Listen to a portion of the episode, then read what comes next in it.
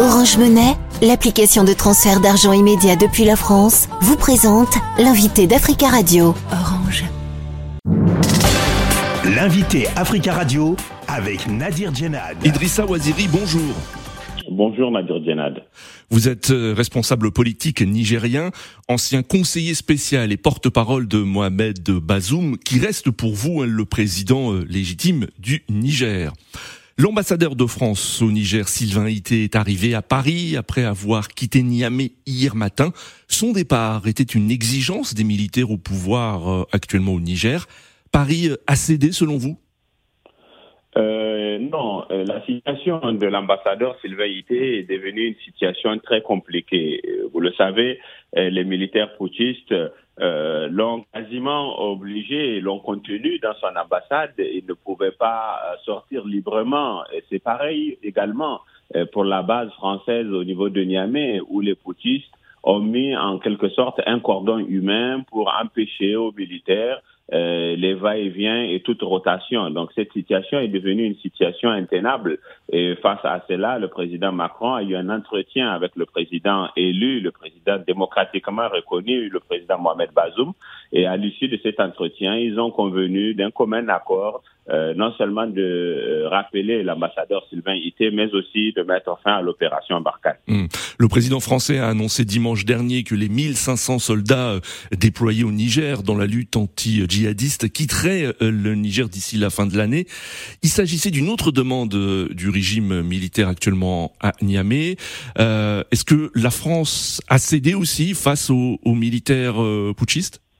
Et, écoutez, je ne, je ne dirais pas ça comme ça. Nous sommes face à une situation euh, inédite au Niger depuis le vingt-six juillet dernier. Mais c'est une très mauvaise nouvelle pour vous, euh, Idrissa Waziri. C'est une nous, mauvaise nouvelle pour Mohamed Bazoum. Une mauvaise nouvelle pour le Niger, parce que euh, les militaires français, nous, nous savons euh, quel est leur apport dans la lutte contre le terrorisme. Il faut aussi rappeler qu'ils sont au Niger et parce que le gouvernement légitime du Niger les a autorisés.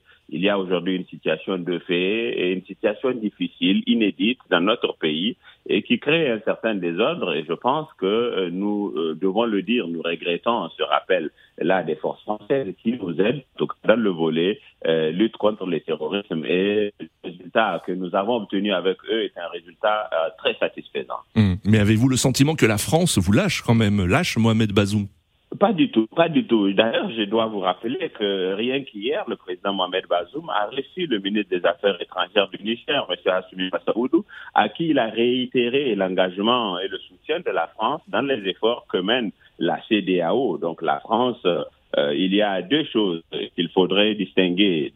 D'une part, le rappel de l'ambassadeur Sylvain Itté et le rappel de la base Euh, françaises n'ont rien à voir avec l'engagement, la France étant un partenaire traditionnel, historique du Niger, un partenaire qui a très rapidement rappelé et qui ne reconnaît que le président Mohamed Bazoum. Mmh. Eh bien, la France continue euh, ce combat-là de la démocratie aux côtés du président légitime pour non seulement obtenir sa libération dans le cadre des efforts de la CEDEAO, mais aussi son retour au pouvoir, puisque ça a été ce qu'a voulu le peuple nigérien à l'issue d'une élection démocratique à deux tours. Mmh. Vous dites que euh, la France reste le partenaire partenaire du Niger, euh, mais le partenaire de Mohamed Bazoum, mais pas des militaires euh, qui ont pris le pouvoir euh, à Niamey et qui ont renversé Mohamed Bazoum. La France reste un partenaire de, de, de, du Niger, du peuple nigérien. Et ce n'est pas un partenaire seulement du président Mohamed Bazoum, qui lui est le président légitime du Niger. Il y a une, soci... une, une situation de fait aujourd'hui contre laquelle nous nous battons. Il y a une tentative de remise en cause de l'ordre constitutionnel obtenu de haute lutte. Il y a un président euh, qui forge le respect dans sa détermination, dans son combat pour la démocratie. Et je pense qu'aujourd'hui, il jouit non seulement du soutien à l'interne du peuple nigérien dans son écrasante majorité, mais aussi de la communauté internationale qui continue à faire le combat et à rappeler qu'il est urgent que les acquis démocratiques soient conservés. Alors les militaires à Niamey ont célébré les annonces du départ des soldats français comme, je cite, une nouvelle étape vers la souveraineté du Niger. Avez-vous le sentiment quand même de perdre la partie face aux, aux militaires qui ont renversé Mohamed Bazoum ? Et nous pouvons peut-être perdre une partie, mais nous allons certainement gagner la guerre pour la démocratie et le, euh, et le renforcement de nos institutions. Euh, vous savez, euh, ces genres de régimes, partout où ils essaient de s'installer, euh, font feu de tout bois et cherchent forcément un bouc émissaire. Les problèmes du Niger n'ont rien à voir avec la France, et qui, il faut le rappeler, est loin d'être notre premier partenaire euh, au développement. La France est au Niger à notre invitation, il nous aide dans le renseignement, il nous aide dans le combat contre les leaders terroristes, et nous sommes très satisfaits de cette collaboration. Aujourd'hui, la France part, mais bon, il y a une, une situation face à celle-là. Euh, elle pousse à prendre parfois des décisions difficiles, mais je suis certain que la France continuera son partenariat historique avec le Niger. Et nous, nous avons des partenaires au-delà de la France, mais le partenariat avec la France aussi est un partenariat que euh, nous allons renforcer parce oui. que la France est un partenaire traditionnel avec lequel nous collaborons. Ah. Voilà tout. Alors vous avez dit que vous avez perdu une partie, mais pas la guerre. L'avocat de Mohamed Bazoum a saisi récemment la Cour de justice de la CEDEAO pour le rétablissement de l'ordre constitutionnel. Croyez-vous encore que la CEDEAO puisse agir ? Écoutez, la CEDEAO euh, joue sa crédibilité au Niger.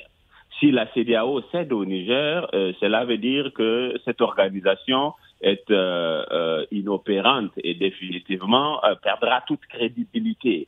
La CEDEAO a pris des mesures fortes contre le Niger. La CEDEAO a un protocole pour la démocratie et la bonne gouvernance que nous, nous avons ratifié. Il y a euh, une situation de coup d'État dans cet espace qu'il fallait endiguer, stopper depuis longtemps, puisque ce protocole interdit les coups d'État. Mmh. Aujourd'hui, euh, le monde entier observe et regarde la CEDEAO. Elle agit.